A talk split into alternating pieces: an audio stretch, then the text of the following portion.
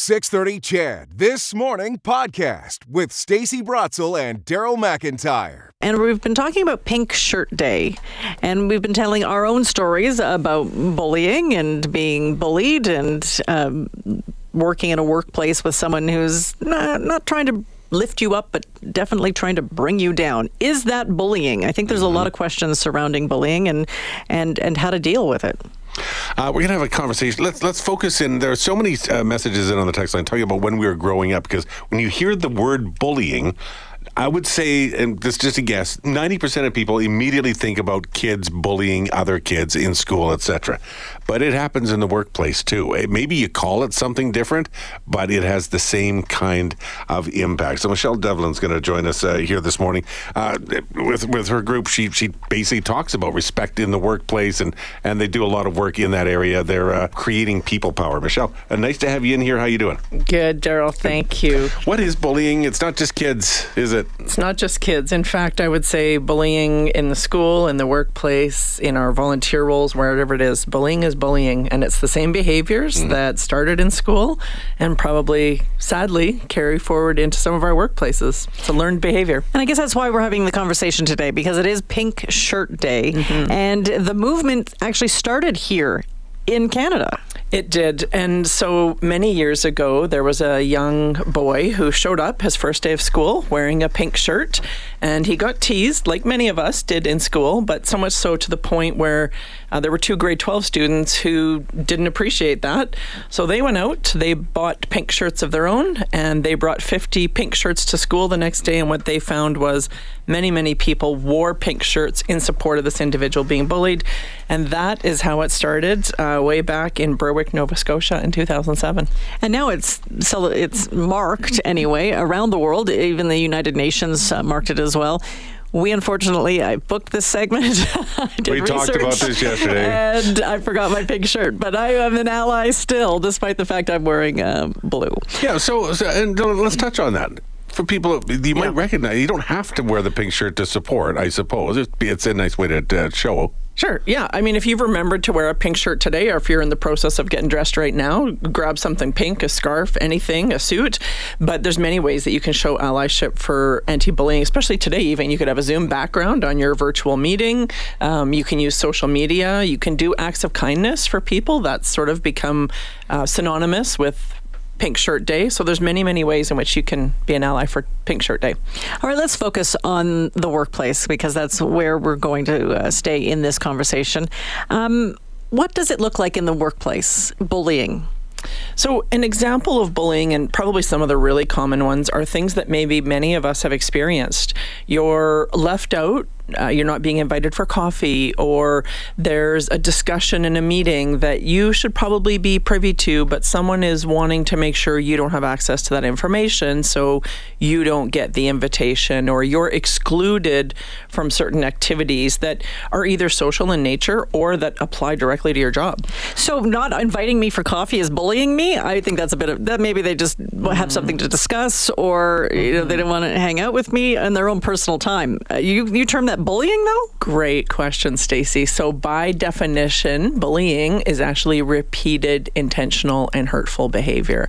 So, if you don't invite me for coffee one day, that's fine. I, and I would argue that many people just on their own time at work during break want to spend time with certain people but it's that intentionality and that really malicious action that then moves sort of an invitation to not be included for coffee into behaviors that we would classify as bullying. Well, there there can be dynamics in the workplace where some people are just jerks or the backstabbing or whatever, manipulative stuff.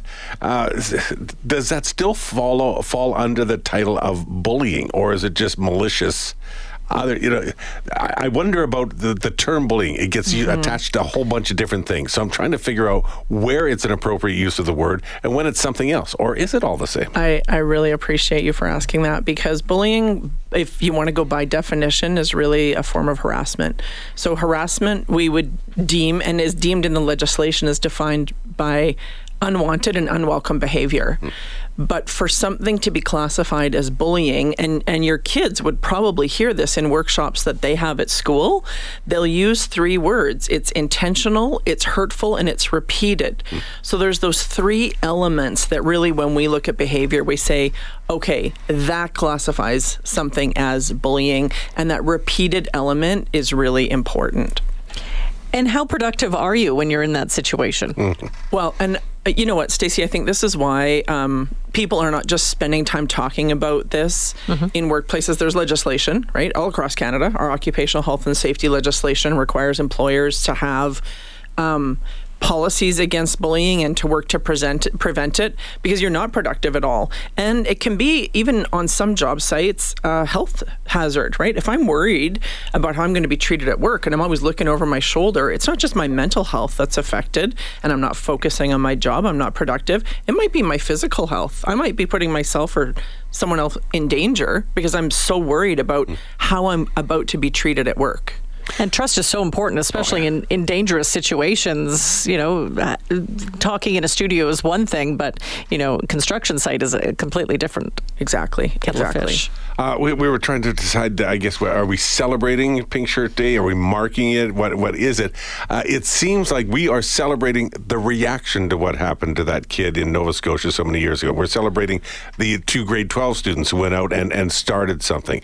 Uh, is that what Pink Shirt Day means to you? Is it about battling bullying, or is it about standing up for the bullied? Yeah, for me, it's about raising awareness. It's about helping people understand what is bullying behavior, which is one of the questions that you asked me, mm-hmm. and then really about being aware not only of you know what we can do when it's taking place but of our own actions and really we can use those two st- students as great role models i know it's not always easy to stand up to a bully but knowing that you have the support from someone and that you're willing to speak out and say you know that's not appropriate behavior. The way in which you're treating that per- person is hurtful or offensive.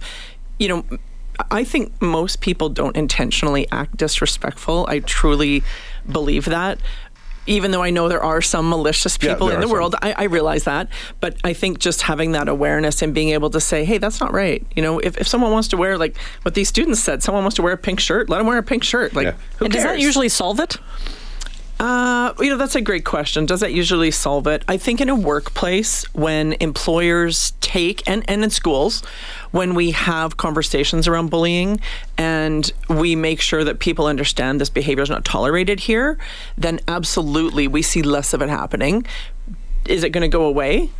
Uh, that would be a great dream of mine. There are a lot of people who won't report. You talked about you as, as a child when you were being bullied by a kid who pushed you into the snow. You never told anybody. What do you do in the workplace? How do you recognize if somebody is uh, being harassed uh, or being bullied? Uh, you know, and how do you help? So the way in there are many signs that people will exhibit.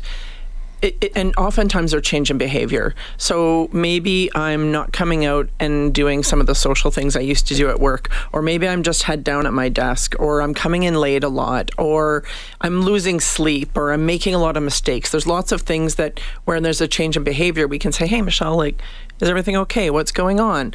And to answer your question about how we deal with it, I mean, a we if we see it can call it, call it out, name it, right? Speak up help someone understand that behavior is inappropriate. And whether you choose to do that right in the moment when you see it, or you maybe pull someone aside and said, Hey, you know, Michelle, I heard that comment you made in the lunchroom and it was a little bit hurtful. I could see that person was offended because we know, right? We know people's body language. Um, so there's there's different ways.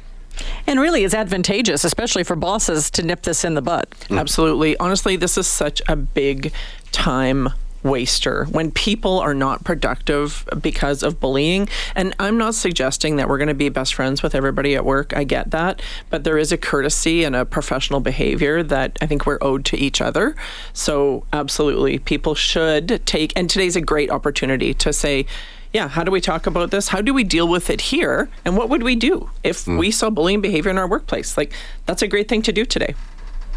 Uh, Michelle, thank you for that. Uh, well, Mm-hmm. you know, I'm sure we'll, we'll have lots of people diving in from the check, uh, the Mm-hmm. Chedville text line, uh, and continuing this conversation, which is the whole idea in the first place. Absolutely. Talk about it. Absolutely. Shine a light. I do want to mention there is a bullying helpline that people can call here in Alberta. It's 310 1818. So if anyone feels that they need some resources or help and they can't go to their supervisor or talk with their employer, that's maybe a great starting point. 310 1818. 310 1818. Is there an area code that goes in front of that? Uh, no, that's an Alberta number. Oh, so you I guess, yeah. Awesome. Awesome. Thanks so much for joining us, Michelle. Thanks for having me.